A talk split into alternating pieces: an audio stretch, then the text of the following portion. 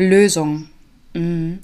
Weil das ist auch das, äh, wofür ich unfassbar dankbar bin in dieser Position des, der Unternehmensentwicklung. Du kommst auf Lösungen nicht, wenn du nicht kreativ bist. Du kannst das Problem analysieren, aber nur mit der Kreativität bekommst du auch die Lösung.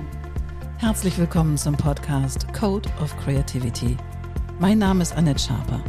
Ich bin Designagentur-Inhaberin, Künstlerin und Keynote-Speaker zum Thema Kreativität. Dieser Podcast will dich inspirieren, dir Mut machen und dir Freude bringen, damit du dein angeborenes kreatives Potenzial voll ausschöpfen kannst. Kreativität ist dein Grundrecht.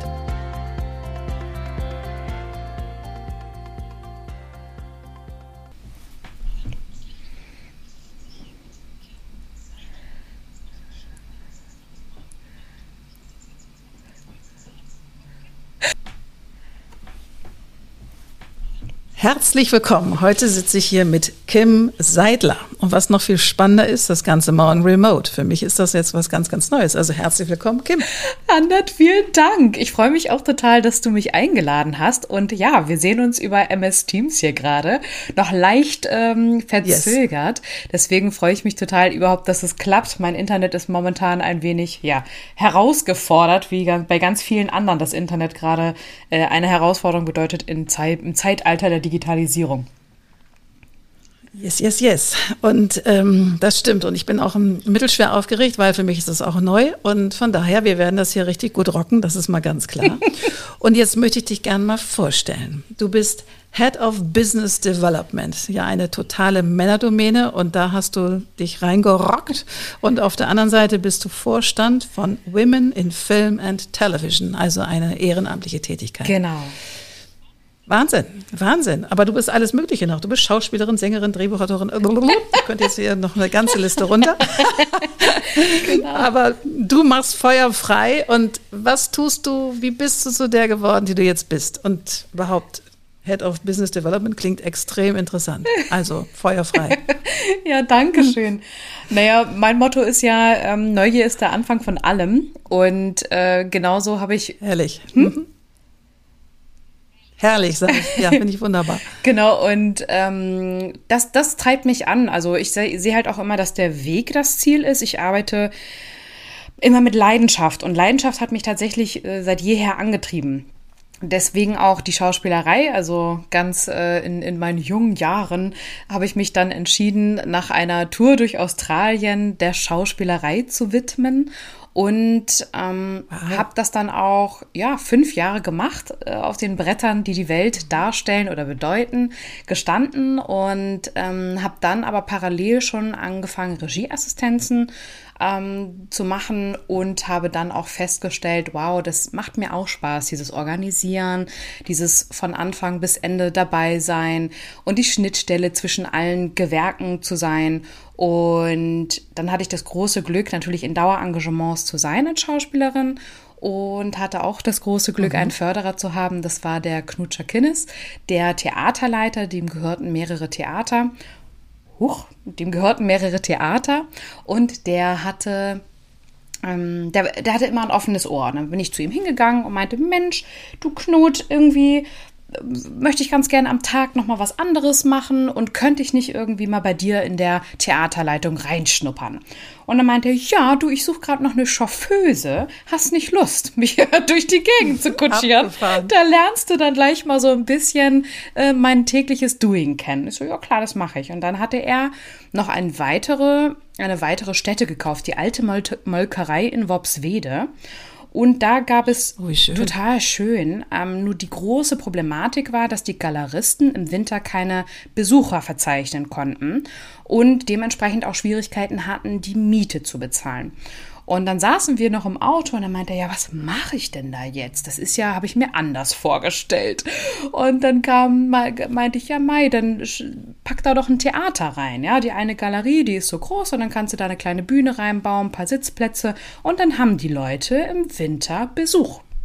Ja, super, Kim. Und das hm. machst du für mich. Ja, ich war ja nur Schauspielerin in Anführungsstrichen, hatte wirklich vom Kaufmännischen und von diesem gesamten Prozess keine Ahnung, habe dann zwei ähm, junge Mädels an meine Seite bekommen. Wir haben das innerhalb von wenigen Wochen dann zum Leben erweckt mit Wanddurchbruch und da war ein Gastronom, der Oh mein Gott. ja, da war ein Gastronom, der war eigentlich auf fünf Leute maximal ausgerichtet. Den haben wir dann auch gleich nochmal äh, gebrieft und erzählt, wie sowas funktioniert, wenn da 80 Leute dann reinströmen. Und das hat mir so viel Spaß gemacht, dass ich richtig neugierig wurde, weil ich eigentlich nicht verstanden habe, was ich da gemacht habe. Ich habe das intuitiv gemacht und dann war ich aber so, okay, ich glaube, ich werde jetzt mal berufsbegleitend BWL und Wirtschaftspsychologie studieren. Und dann habe ich das erstmal berufsbegleitend gemacht, habe dann aber festgestellt, dass diese ganze Theorie, ich habe das nicht verstanden. Ich erzähle das immer gern. Ich habe dann dieses gelesen, Matrix-Organisation. Ja, den Film Matrix, den kannte ich, ja, aber genau. Aber was, was soll eine Matrix-Organisation sein? Und dann habe ich nochmal das Feld gewechselt, habe dann Headhunting betrieben, äh, Vorstände und Geschäftsführer besetzt. Das fand ich auch toll, dass der Mensch, der dort ähm, mich begutachtete, das Potenzial dann auch in mir sah.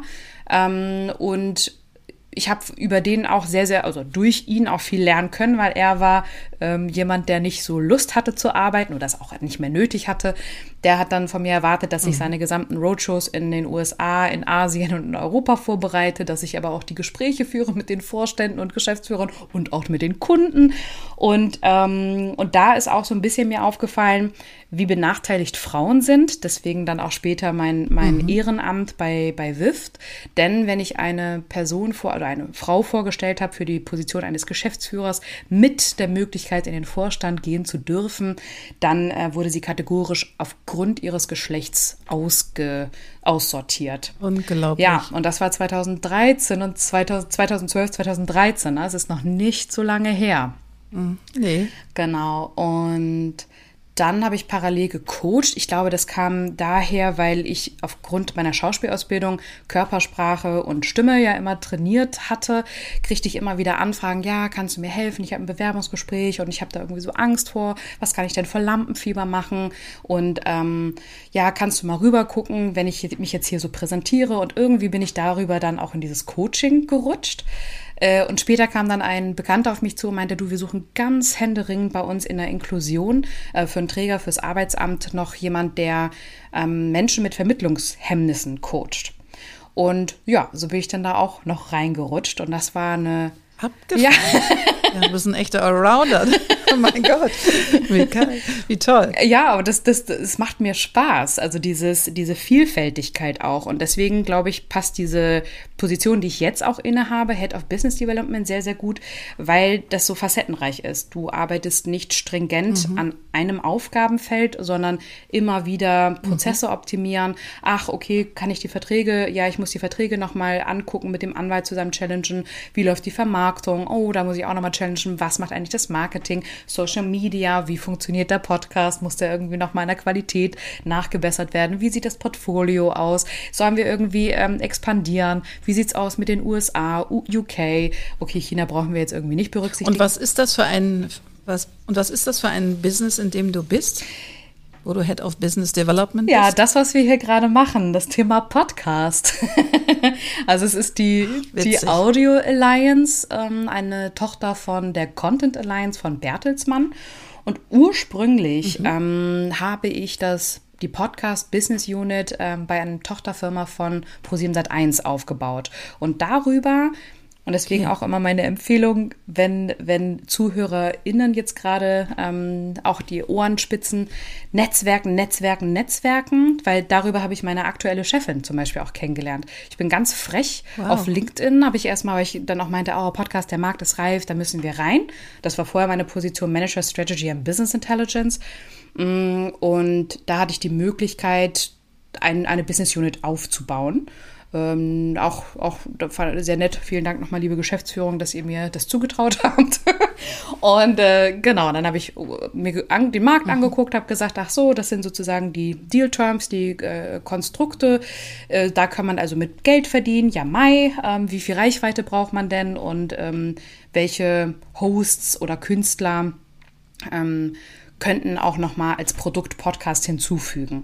Genau, weil äh, der, das vorherige Unternehmen hat sich vorrangig mit Okay. äh, Social Media Künstlern ähm. Ja, auseinandergesetzt. Ich wusste, ich wusste, das gar nicht, mhm. dass es da so einen Markt für ja. gibt. Also ich werde hier gerade nochmal aufgeschlaut. Dabei wollte ich ja noch Dinge von dir erfahren. Sag mal, und ähm, du bist ja noch ganz neu jetzt auch in diesem Feld, also beziehungsweise in, diesem, in dieser Position. Und wenn du nochmal zurückdenkst an die Zeit, wo du mhm. noch Schauspielerin warst oder mehr das gemacht hast und noch Leute gecoacht hast, wo ziehst du deine deine Impulse draus? Weil du bist ja dann grundkreativ, weil so viele Hackenschläge, die du schon gemacht hast, sozusagen, ähm, in unterschiedlichen Berufsfeldern, das setzt mal eine ganz große Portion Urvertrauen voraus, dass es alles schon gut läuft. Und auch eine Kreativität, zu sagen, hm, das ist spannend, das mache ich hier. Das ist spannend, das mache ich hier. Wie wie, wie, ziehst du deine Kraft? Weil du bist ja ein kleines Powerpäckchen, wie ich gerade so merke, so energetisch hast du, ich meine, ist es jetzt kurz nach gleich halb neun abends und du hast immer noch ziemlich Energie und hast wahrscheinlich den ganzen Tag vom, vom Rechner gesessen, wie ich auch, ähm, im Homeoffice. Aber woraus ziehst du deine Energie? Genau.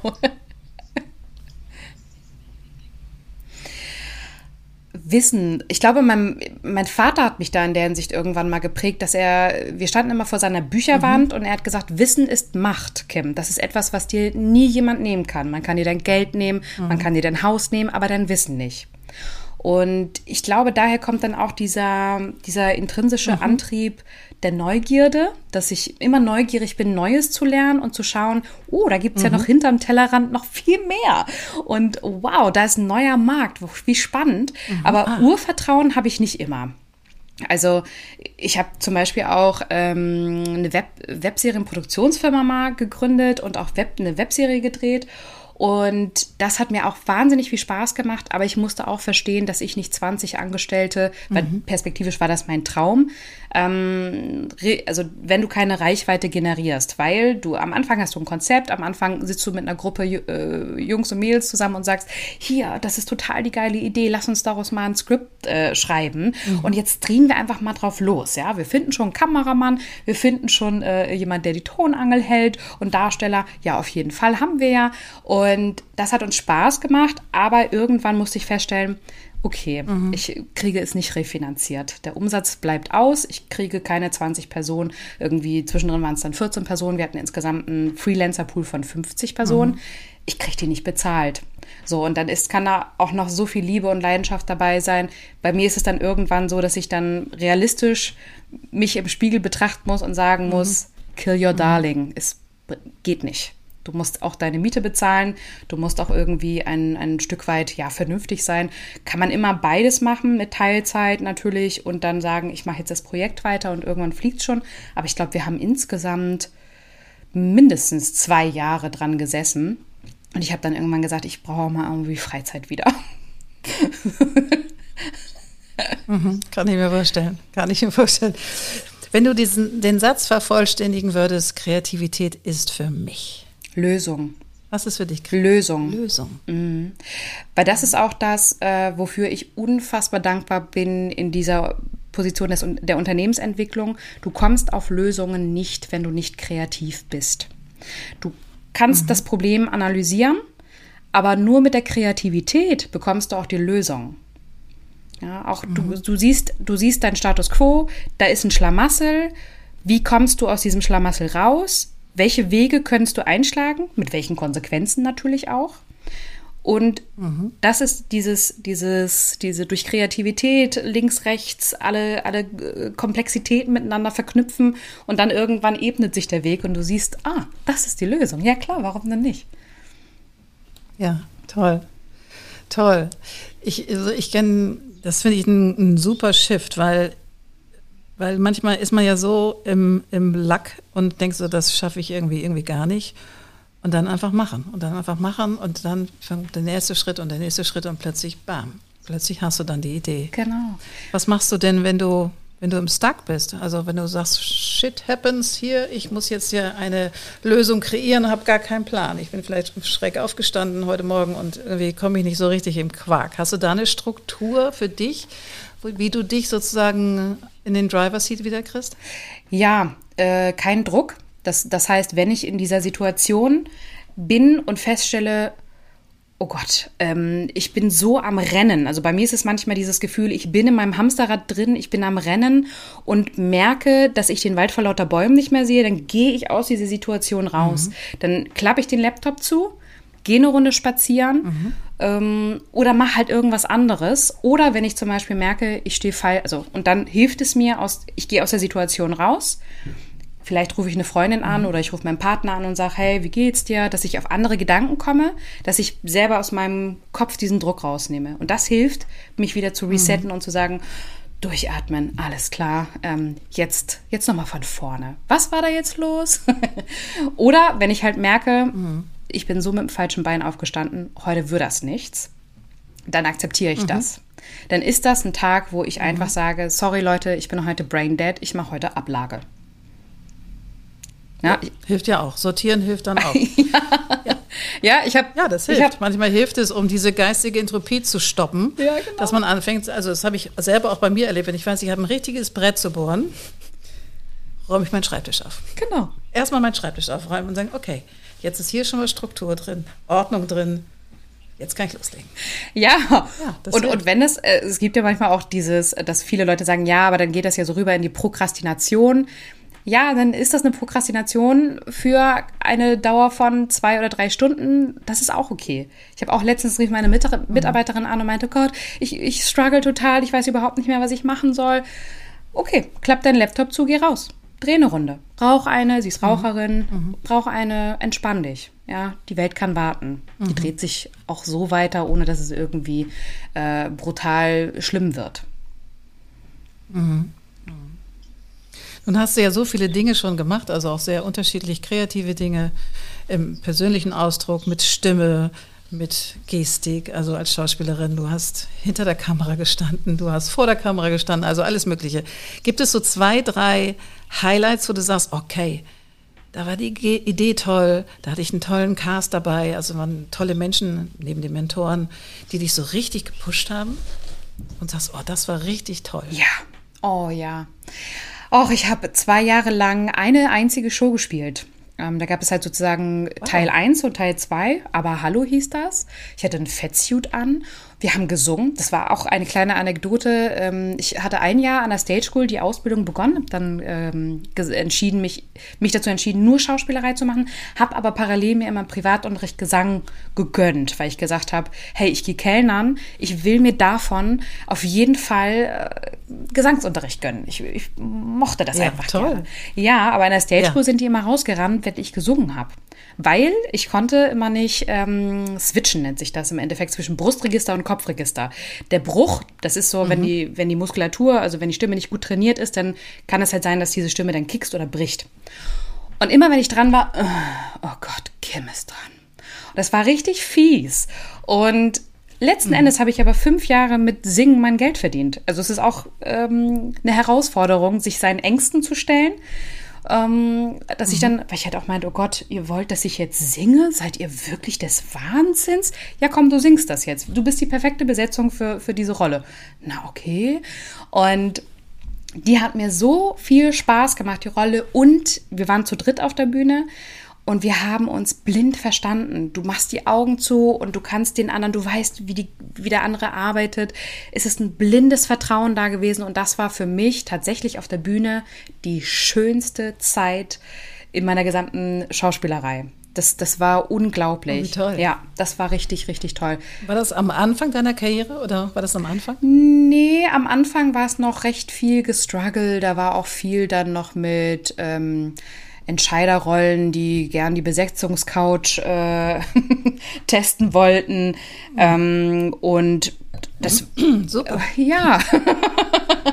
also ähm, interessant. Also da hast du auch, ich habe da viel kennengelernt und auch dieses war aber schon vorbereitet letzten Endes oder geprägt mit dieser Erwartungshaltung, dass es passieren kann, dass jemand dich sozusagen dazu auffordert und dann haust du dem Typen halt einen dicken Spruch rein. Aber es gab auch andere, die dann richtig gemobbt wurden, weil sie sich verweigert haben als Beispiel. Ähm, das war so eher in dieser typische, typischen Anfängervakanz. Ähm, aber auch da gab es ganz tolle Kollegen und es hat Spaß gemacht, wenn man sich miteinander warm gespielt hat. und deine Premiere auch mhm. zu überstehen, wo man bei der Generalprobe, wo wirklich alles drunter und drüber ging und du nur dachtest, oh Gott, bitte Erdboden, geh auf. Ähm, bis hin aber zu diesem, zu dieser Dreierkonstellation, die einfach nur Spaß gemacht hat, die wirklich, also blindes Vertrauen. Und dann merkst du aber, wenn dann plötzlich Kollegen ausgetauscht werden oder du das Stück wechselst und du hast diese Harmonie nicht mehr, da war meine Leidenschaft dann einfach weg die hat sich dann mhm. auch, also ich habe noch zwei, dreimal gewechselt, die Gruppe, aber die hat sich nicht mehr hergestellt. Wenn, also für mich war das so, ich habe einmal diese Perfektion gehabt und mhm. dann wollte mhm. ich da nicht mehr drunter. dann, das kann ich verstehen, das kann ich sehr gut verstehen. Und hast du eine Idee, warum das so wahnsinnig gut gepasst hat? Also konntest du da für dich so ein Pattern rauserleben? War das eine Ebene, die auf, auf einer emotionalen, auf einer, auf einer freundschaftlichen Ebene oder was war es, was dich so, was euch so perfekt gemacht hat für diese, für diese Rolle, euch drei? Oder für diese Stück? Alle drei waren sehr ehrgeizig. Ähm, wir haben auf der Sachebene gut funktioniert. Meine Kollegin war zum Beispiel, die hat sich irgendwie die Seite durchgelesen und konnte sogar meinen Text. Das war ideal, wenn ich auf der Bühne stand und einen Texthänger hatte und sie so, so, oh, okay, ja, danke. und keine, keine, genau, keine Bösartigkeiten. Das ist, die ganzen Egos ja. waren weg. Also, und das ist halt auch etwas, was, was mir mhm. in, in auch jetzt, der jetzigen Arbeit wahnsinnig wichtig ist, dass die Egos zurückgestellt werden sondern dass die Sache im Fokus mhm. ist und die Sache bei diesem Theaterstück war, das Publikum soll Spaß haben. Ja, und die ersten zehn Minuten mhm. sind immer komplett entscheidend und das war für uns jeden Abend immer aufregend. Was ist das für ein Publikum? Ist das ein intellektuelles? Ist das so ein Schenkelklopfer-Publikum? Oder, Worst-Case-Szenario, Weihnachtsfeier? Ähm, so. mhm. ne? ähm, die kommen schon mit den Lampen an. Ja, ja richtig, richtig. Mhm. Wir hatten einmal, das Schlimmste war, dass jemand dann in die erste Reihe sich noch übergeben hat und wir mussten weiterspielen. So. Und Super. genau, also deswegen so Weihnachtsfeier, oh, oder Silvester, drei Vorstellungen in Kassel, Halleluja, ähm, hintereinander, ne? Du hast dann um 17 Uhr war die erste Show, um 20 mhm, Uhr die äh, zwei, genau. Und dann musstest du unterbrechen für Silvester und hingst eigentlich schon komplett in den Seilen. Ähm, genau, aber das hat uns verbunden, dass wir die Egos zurückgestellt haben, dass wir einander supportet haben. Der dritte im Bunde war zum Beispiel mhm. Diabetiker. Das heißt, äh, wenn der sich falsch gespritzt hatte, das gab, es kann ich an einer Hand mhm. abzählen. Das waren, ich glaube, insgesamt 600 Shows und davon ist er, äh, hat er sich drei, vier Mal falsch gespritzt. Und dann sahst du in die Augen, hast ihm ein Zeichen gegeben, dass er bitte von der Bühne gehen soll. Und dann habe ich mich halt vorne hingesetzt und habe dann improvisiert, habe dann ein Witzchen erzählt. Mhm. Na, das war eine, eine moderne Show. Äh, das ging, ging gut, aber wir mhm. haben uns gegenseitig unterstützt. Deswegen glaube ich, das spielt in die Karte von Freundschaft auch rein.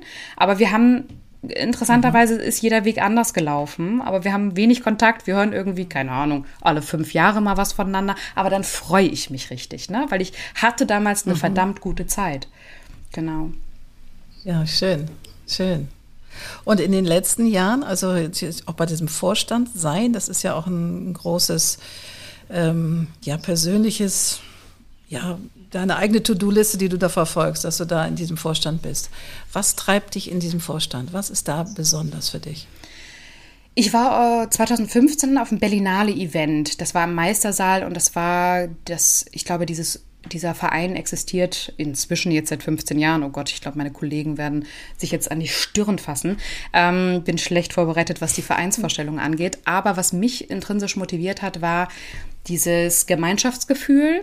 Es war auf dem Panel, es war eine englischsprachige, ein englischsprachiges äh, Panel zum Thema Frauen und Netzwerken.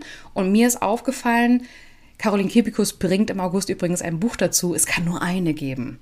Und bis dato. Oh mein Gott. Ja.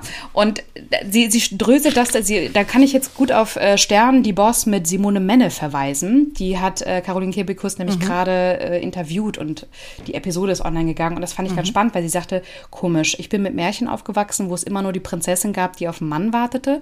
Oder aber es gab zwei Frauen, die verfeindet waren. Oder aber es gab zwei Frauen, wo die eine keinen Namen trug, die beste Freundin war und sie sich halt nur über Männer unterhalten haben. Und ich finde das ganz spannend und irgendwie ist mir 2015 so ein habe ich so ein Aha-Erlebnis gehabt, weil ich ja auch schon viel festgestellt habe, dass es, ähm, dass wir Menschen zweiter Klasse sind. Ja, ähm, wir haben halt das falsche mhm. Geschlecht in Anführungsstrichen. Und das habe ich dort, und das ist etwas, wofür ich mich so gerne einsetze, auch bei WIF, dieses Grundverständnis von Netzwerken. Wie funktioniert Netzwerken eigentlich? Mhm. Das, was ein Boys Club seit Jahrtausenden anwendet, dieses, ich tue dir einen Gefallen, dann weiß ich, du wirst mir auch einen Gefallen tun, ähm, ich helfe dir aus der Klemme, dann hilfst du mir irgendwann aus der Klemme. Und ähm, das ist dieses Netzwerken, aber auch sich gegenseitig sichtbar machen, ähm, dafür sorgen, mhm. dass die Leute miteinander connected werden, also ja, Netzwerken hoch und runter und dass das auch nicht schlimm mhm. ist. Und auch diese Pitches gemeinschaftlich lernen. Ne? Wir machen auch immer so ein Speed-Networking-Event oder Pitch-Events und schulen die Frauen darin, einen Elevator-Pitch zu machen. Also in 90 Sekunden innerhalb von idealerweise drei Sätzen sagen, wer bist du, was kannst du und ähm, was suchst du. Na, also, mhm. hallo, ich bin Kim Seidler, ich bin Head of Business Development und aktuell suche ich ähm, Frauen-Podcasts. So, Mhm. Wenn du einen Podcast machst, äh, komm her zu mir. Na, also als Beispiel jetzt. Oder äh, ja. ich suche mhm. gerade eine Kamerafrau. Hm, und auch dafür zu sorgen, mhm. dass unsere Panels immer nur mit Frauen besetzt sind. Und wie häufig hatten wir im Vorstand mhm. schon zur Berlinale das, ähm, die Diskussion, ja, aber das Thema, können wir das nicht mit einem Mann besetzen? Da gibt es keine Frau. Und dann habe ich immer gesagt, so, da gibt es eine Frau. Wir müssen sie nur suchen, weil Frauen sind eher zurückhaltender. Lore Maria Pesche-Gutzeit, die hat auch ein ganz tolles Buch geschrieben, ähm, äh, natürlich gleichberechtigt. Auch sehr empfehlenswert, mhm. die hat auch einen wahnsinnig tollen Humor. Und schreibe ich mit in die Show Notes rein. Ja, mhm. genau. Und darum geht es, dieses einmal sich gegenseitig den Rücken zu stärken, sich zu vernetzen und aber auch miteinander zu lernen und ja, sich gegenseitig zu heben und sichtbar zu machen. Und es funktioniert. Also wir kriegen ganz viel das Feedback, hey, danke nochmal, ich besetze gerade paritätisch. Das ist ja schon mal ein Anfang. Ähm, und mhm. äh, ja, und jetzt haben wir es geschafft, tatsächlich mal auch ein Head-Off mit einer Frau zu besetzen. Total cool, waren wir vorher irgendwie nicht drauf gekommen. Ja. mhm. Wahnsinn. Genau. Das ist doch ein Wahnsinn. Ich habe, ähm, ich war letztes, nee, vor zwei Jahren, als man noch irgendwie irgendwo hingehen konnte und Menschen treffen konnte, one by one, war ich in Berlin bei einem Vortrag und da war eine Frau auch von Pro7 und die hat ähm, einen Vortrag darüber gehalten, wie sie die Verlage gechallenged hat, und zwar die Printverlage.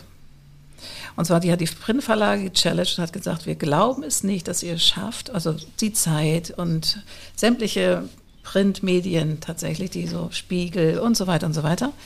Ich, ähm, die haben gecheckt, wie viele Frauen in Vorständen sind oder in Führung, nicht nur in Vorständen, sondern auch vor allen Dingen in Führungspositionen. Das war verschwindend gering und haben denen einen Brief geschrieben, einen Brief an alle, an alle Verleger oder die obersten Chefredakteure haben gesagt, so, wir wetten, dass ihr es bis dann und dann nicht schafft, euren Prozentsatz hochzuziehen auf, ich weiß jetzt nicht mehr genau, die Zahl war es, glaube ich, 42 Prozent oder so, oder 30 Prozent. Wir glauben, dass ihr es nicht schafft. Und dann fühlen sich natürlich die Männer herausgefordert und denken so, hm, das ist jetzt eine Wette und ich muss jetzt mal, das muss ich jetzt mal challengen. Und tatsächlich haben fast alle eingeschlagen. Und nach weniger als einem Jahr waren sehr viele Positionen, ich meine, Gruner und Jahr war da sowieso vor, also am Start, mit ähm, der Geschäftsführerin mhm. und Vorständin. Genau. Aber auch Giovanni Di Lorenzo war wohl, glaube ich, total verwirrt und sagte so, oh mein Gott, wo kriege ich jetzt die ganzen Frauen her? Und dann hat er ge geguckt und geguckt und geguckt und er hatte so tolle Frauen im eigenen Feld. Und dann hat die einfach nur sichtbar gemacht, angeguckt und sagt, wir trauen dir das so und bam. Und das war eine faszinierende, was ich aber daran so faszinierend war, war der, der Weg, eben nicht zu sagen, ihr Bösen, Bösen, sondern wir wetten, dass ihr es nicht schafft. Und dann sind sie an ihrer Ehre gekratzt und sagen, das schaffen wir. Ja. Das fand ich einfach eine so tolle Idee. Ich bin irgendwann aufgestanden, habe die Standing Ovation, sage ich, das ist einfach nicht eine so tolle Geschichte. Und das habe ich natürlich allen meinen Mitarbeiterinnen auch erzählt und Mitarbeitern. Sage ich, das ist doch mal Frauenbewegung in Action. Also wirklich in Action und nicht nur drum reden, sondern hey, wir machen mal eine lustige Idee, wir packen die Männer an ihrer Ehre. Und ja, und es gibt genügend Männer, die sich ja solidarisieren. Ne? Die, die genauso ähm, auch dann das sehen und auch teilweise, wir hatten äh, im Podcast Starke Frauen zum Beispiel, das ist ja meine, ähm, meine Kumpeline ist Katrin Jakob und ihr Bruder war zu Gast, weil er meinte, ihr redet mhm. immer von den bösen, testosterongesteuerten Männern, aber ich leide auch unter denen. Ich bin mhm. auch Mann und ich bin absolut solidarisch mit euch und habe ja auch die gleichen mhm. Probleme, mhm. wenn ich nicht auf die Kacke haue und nicht ein auf Huga Huga, hier bin ich mache. Na, sondern es gibt ja auch genügend introvertierte Männer. Es gibt auch genügend Männer, die ähm, selber mhm. Töchter haben, die nicht wollen, dass ihre Töchter, und darüber erreicht man ja auch relativ viele Männer, die dann auch sagen, ja, nee, mhm. total stimmt. Oder wirklich noch vorher nicht darüber nachgedacht haben, weil sie einfach privilegiert sind. Das ist ja das Thema Frauenquote, mich auch schon mit sehr vielen unterschiedlichen Männern drüber unterhalten. Auch viele unterschiedliche Frauen, die halt dann irgendwie sagen, ja, Qualität setzt sich schon durch und ähm, wenn man sich, wenn man hart arbeitet, dann schafft man da schon eine Geschäftsführerposition und in den Vorstand. Und ja, dann habe ich aus meinen Erfahrungen berichtet und dann waren die Augen ganz groß und dann war auch, also wichtig ist nur, dass man sich für das Thema sensibilisiert gegenseitig und ein Verständnis schafft und auch eine gleiche Teilhabe und dass wir noch nicht da sind, dass wir eine gleiche Teilhabe haben. Und auch gerade berufstätige Väter, äh, berufstätige Väter, ja doch berufstätige Väter und berufstätige Mütter, dass das eine Waagschale, also dass es eine, äh, ein Gleichgewicht bekommt. Da müssten wir auch irgendwie nochmal hinkommen. Ich meine, wir sind ja in, in Corona-Time sind wir direkt in die Steinzeit zurückgefallen, nicht? Ich meine, das hat man ja sehr deutlich gesehen, wie plötzlich die Geldkarte gezogen wurde, weil die Männer sagten, wieso, ich habe den besseren Job, dann bleibst du zu Hause in so einem Krisenmodus. Und ich glaube, da ist das ganz schön ja. zurückgefallen. Und ähm, da müssen wir uns erstmal wieder rausarbeiten. Ja, das stimmt. Das finde ich total interessant. Und ich habe immer gedacht, in meiner Karriere, weil ich, glaube ich, ganz gut ausgestattet bin, auch mit Selbstbewusstsein, dass ich nie benachteiligt wurde, hatte ich immer geglaubt. Ich hatte es immer so weggespalten. Wieso? Ich mache schon meinen Weg und es geht schon und bin ich so, dann anders und so. Und dann denke ich, Moment mal. Als ich irgendwie 34 war, ging es um eine Kreativdirektsposition. Und es war noch ein Mann, der genauso alt war, die gleiche Erfahrung hatte und so weiter und so weiter. Du ahnst, was kommt. Die Argumentation, warum er den Job kriegt und ich nicht, er muss ja irgendwann ja. eine Familie ernähren. Okay, ich nicht vielleicht auch, kann ja sein. Hallo? Dann sage ich, ihr seid doof, weil jetzt muss ich gehen. Also das konnte ich gar nicht akzeptieren. Also das Argument fand ich so scheiße. Hätten sie mir gesagt, naja, du bist irgendwie, vielleicht bist du noch nicht so weit oder keine Ahnung. Aber dieses ja, Argument absolut. fand ich Killer. Das, das, das ist, äh, Lore vergleicht das in ihrem Buch mit, ähm, das ist so, als würde man sagen, oh, der geht in die Oper, der ist doof. Oder der hat die falsche Schuhgröße, der ist doof. So, ne, es ist halt ein absolut unsachliches Argument. Es ist halt einfach ein reines emotionales ähm, Argument. Total. Das ist genauso, ich habe auch schon mitgekriegt, wie jemand geheiratet hat. Alle haben gratuliert.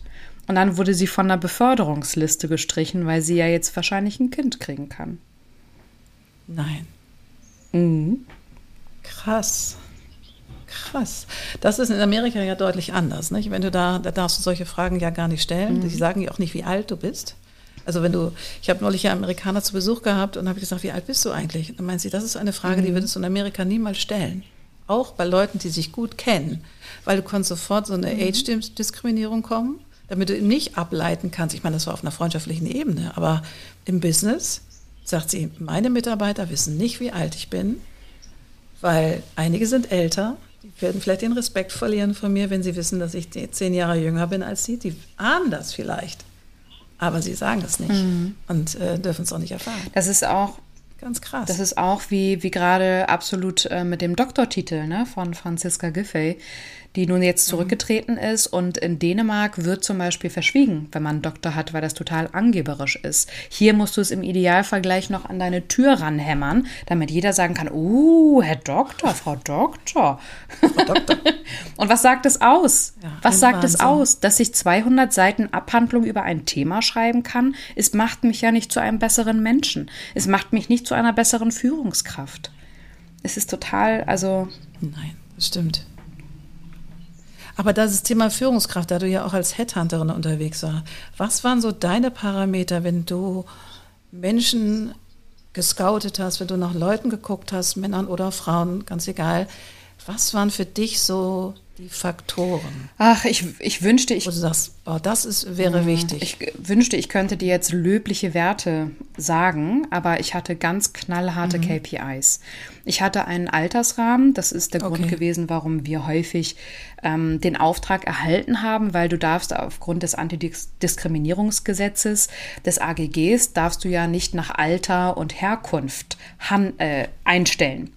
Ähm, mhm. aber deswegen bestellst du dann mhm. oder gehst du gerne über einen Headhunter ähm, oder Mann oder unsere damaligen Kunden haben es getan. Die haben nämlich gesagt, Mann zwischen 38 und maximal 45 Jahre alt für die Geschäftsführerposition. Er muss umziehen, das heißt, er braucht eine umziehwillige Familie, nämlich zu dem und dem Standort und er muss mindestens ähm, so lange bleiben, was auch Quatsch ist eigentlich. Und äh, also es waren teilweise echt krasse KPIs und das war dann das, wonach ich gehandelt habe. Und dann musste der eine Umsatzverantwortung von Summe X haben und eine Budgetverantwortung von Summe X und ähm, so und so viele Mitarbeiter geleitet haben. Keine schönen mhm. Werte. Einfach okay. ganz knallharte deutsche okay. ähm, Drillwerte. Mhm. In der aktuellen Strive ist so ein Artikel über Headhunting. Strive ist ja so das Manager-Magazin für Frauen. Und was, ich glaube, gibt erst die dritte Ausgabe. Und da war ein ganz spannender Artikel, den habe ich gerade heute gelesen, ähm, wie Headhunter in DAX-Unternehmen Leute suchen. Und es darf gar nicht so streamgelined sein, wie man sich das so vorstellt, auch in solchen Unternehmen, weil ganz viele Vorständen mittlerweile, die haben alle gar nicht das super Harvard sonst wie Absolventen, sondern sind ganz normale Frauen, die studiert haben und dann ihren Weg gemacht haben und, und erfolgreich geworden sind. Und selbst wenn da mal so ein Bruch drin ist von einem Jahr, Australien oder keine Ahnung, oder um die Welt umsegelt, ist das eher ein, Faktor, der positiv bewertet wird, weil du hast über dein Leben nachgedacht und nicht nur gearbeitet wie ein kleiner Hamster. Ja. Also das fand ich ganz ermutigend. Und diese Frau, die ist 25 Jahre schon in dem Unternehmen und seitdem HR-Position und hat 80.000 Leute, die sie im Jahr, glaube ich, keine Ahnung, also es war eine riesige Zahl, die sie einstellt und heiert. Und das fand ich einen sehr ermutigenden ähm, Hint, weil ich habe gar keine Ahnung, wie in Konzernen Leute gesucht werden für solche Führungspositionen. Das ist auch tatsächlich und wonach sie ausgewählt werden. Das ist werden. aber auch sehr unterschiedlich. Also ich habe von bis schon mitgekriegt. Mhm. Von, ähm, ja, ich verstehe deinen Lebenslauf nicht, du weißt ja überhaupt nicht, was du willst, ähm, na, weil ich bin ja ein bunter mhm. Vogel. Meine jetzige Chefin meinte nur, was hast du für einen geilen Lebenslauf? Mein letzter Headhunter mhm. äh, oder äh, doch Recruiter letzten Endes meinte auch, endlich mal jemand, der nicht so einen Unternehmensberater-Lebenslauf hat. Du bist genau perfekt für die Position.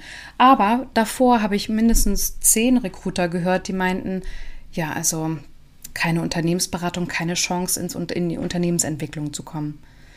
Na, also das, da ist wirklich wow. von bis. Ja, ja. Und das, und für mich ist das immer ein Recruiter und deswegen jedes Unternehmen, liebe UnternehmerInnen da draußen, stellt euch Recruiter ein, die euer, unter, eure Unternehmenswerte präsentieren. Seid ihr konservativ, dann ist ein Recruiter mit einer konservativen Vorgehensweise perfekt.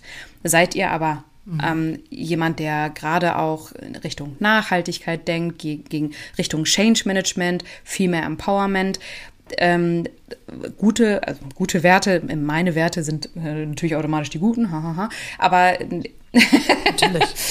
Richtung ein, ein anderes Wertesystem, dann passt auf, dass euer Recruiter euch mhm. bestmöglich mhm. präsentiert und auch danach bestmöglich handelt. Na, und dann geht es halt auch viel darum, was hast du für ein Teamgefüge und ähm, kannst du dir diese Führungskraft in diesem Teamgefüge vorstellen. Ich habe zum Beispiel auch mal ein ganz tolles Gespräch gehabt mhm. äh, für, für eine andere Unternehmensentwicklung, Position der meinte, ja, ich brauche Drive in meinem Team, aber ich weiß gar nicht, ob du mir zu viel Drive gibst. Ich so, ja, das kann ich, äh, das kann ich dir sagen, dass ich viel Drive gebe. Und es bedeutet aber auch, dass ich erstmal ein bisschen aufmische. Und wenn du das gerade nicht gebrauchen kannst, weil das gerade nicht die richtige Zeit für dich ist, weil du erstmal Ruhe reinbringen musst, aufgrund von ne, Entscheiderwechseln, aufgrund von Mitarbeiterwechseln, hohe Fluktuation, mhm. was auch immer gerade war, ähm, dann solltest du mich jetzt nicht einstellen.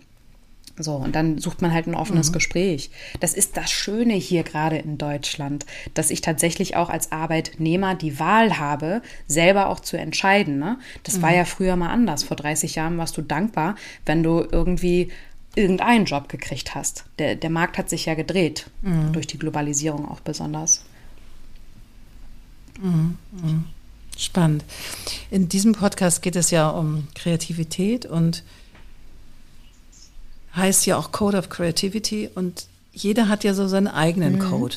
Also entwickelt über die Zeit. Du natürlich, weil du dich unterschiedlich ausgedrückt hast und jetzt in verantwortlicher Position bist und Unternehmen entwickeln darfst, wo du auch sehr kreativ sein musst. Aber du persönlich, Eigen Kim, was ist so dein Code? Hast du für dich einen Code, wo du sagst, okay, wenn ich das und das mache, dann komme ich in so einen, für mich in so einen Drive. Und das muss jetzt gar nicht beruflich orientiert sein, das kann ja was Privates sein, wo du sagst, ich klöppel, keine Ahnung, klöppeln ist mein Leben, wenn klöppeln dein Leben wäre. Und du bist aber irgendwie so voller Brrr, man, man dreht man ja auch so hoch und hat überhaupt keinen Zugang zu sich. So, weil, weil, weil, weil, weil das Leben so spielt. Gibt es da einen Code für dich, wo du sagst, das ist so meiner oder wechselt der?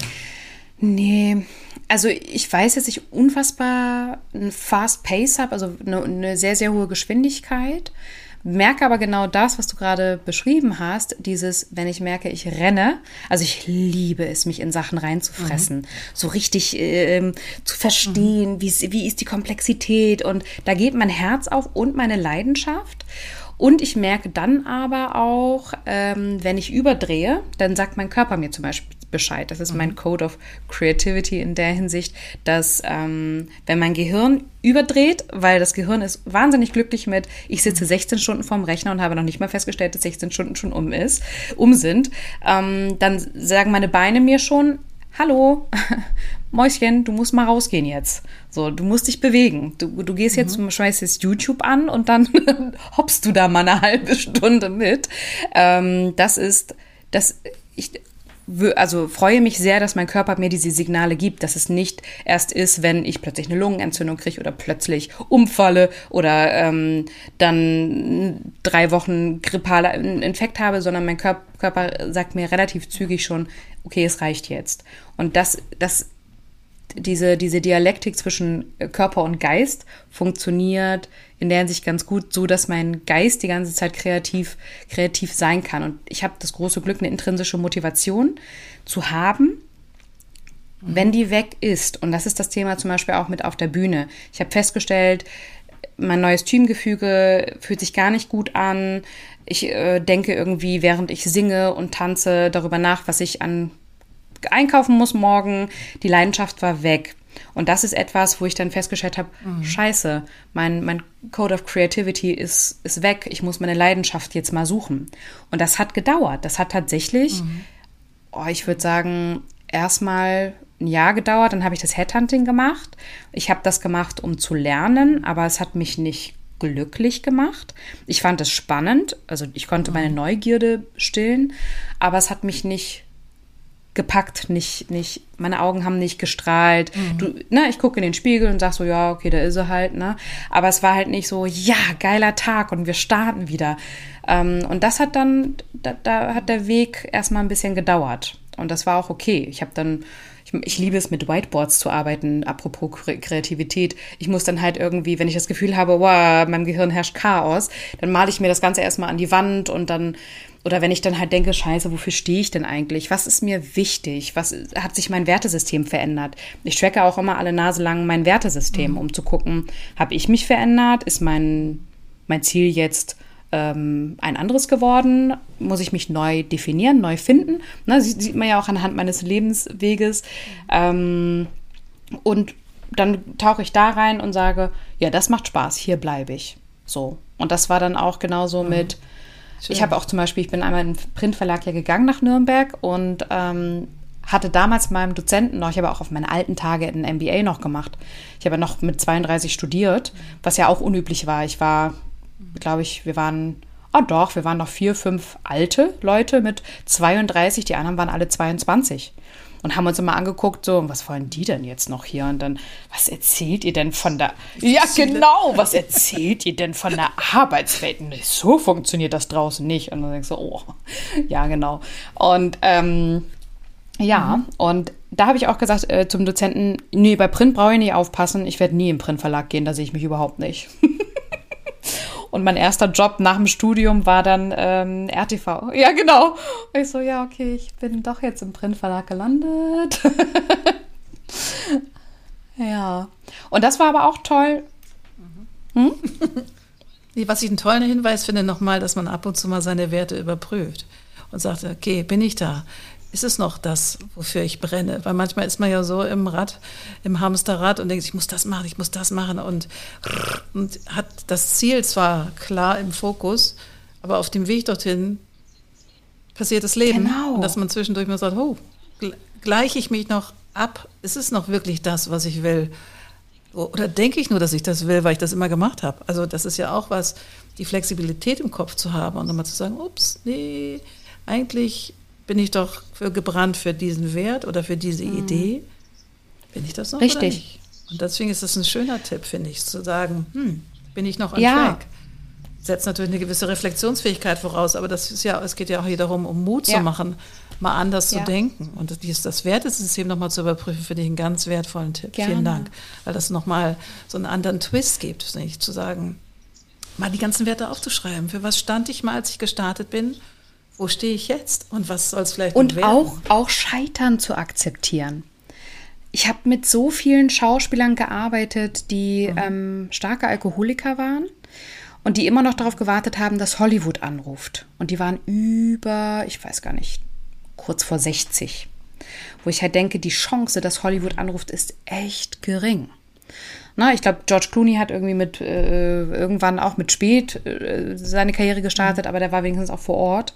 Ähm, aber ich habe auch in meinem Bekanntenkreis immer noch Freunde, die immer noch auf den großen Durchbruch warten. Und das ist nicht mehr schön zu betrachten, weil du siehst die Frustration, du siehst die dicken Augenringe, du siehst die, dieses Negative. Die Aura hat sich negativ gefärbt. Und anstatt zu sagen, mhm. okay, ich muss was ändern, ich kann nicht, also weil es gibt, ne, Lars Ament macht ja auch ganz tolle Bücher, aber Freunde von mir haben sich daraus gezogen, okay, ich muss morgens um 5 Uhr aufstehen, ich muss alles geben und ich muss tot ins Bett fallen abends und das muss ich so lange durchziehen, bis ich meinen Durchbruch habe.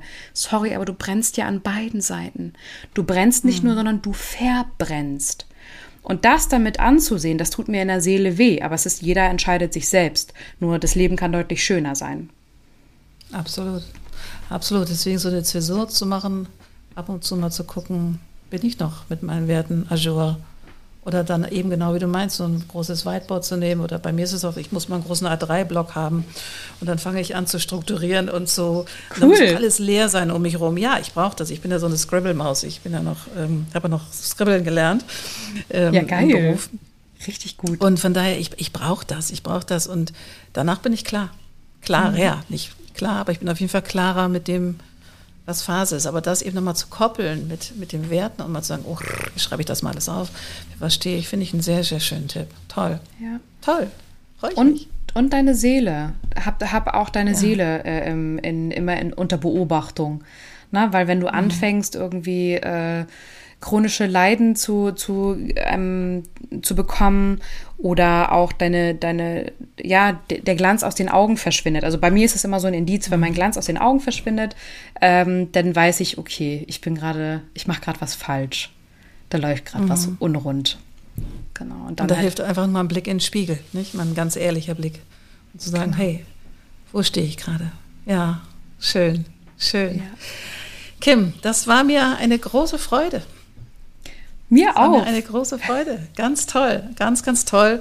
Und ach, ich könnte noch stundenlang mit dir weitersprechen, aber vielleicht wiederholen wir das nochmal. Das hat mich auf jeden Fall sehr, sehr gefreut, dass du so spontan, es war ja doch sehr spontan die Einladung zu dem Podcast und dass das geklappt hat und wir hier unsere, oder ich, meine Feuertaufe das ähm, per Zoom beziehungsweise per Teams so machen. Also fühl dich ganz, ganz herzlich bedankt und auf ganz bald. Wir sind jetzt vernetzt, das ist mal klar. Genau, auf jeden Fall. Auf ganz bald. Bis dann. Auf ganz bald. Ciao. Tschüss. Wunderbar. Das war eine weitere Folge vom Code of Creativity Podcast. Mehr Informationen zum Thema findet ihr in den Show Notes oder auf Instagram. Annette-Sharper-COC. Auf bald.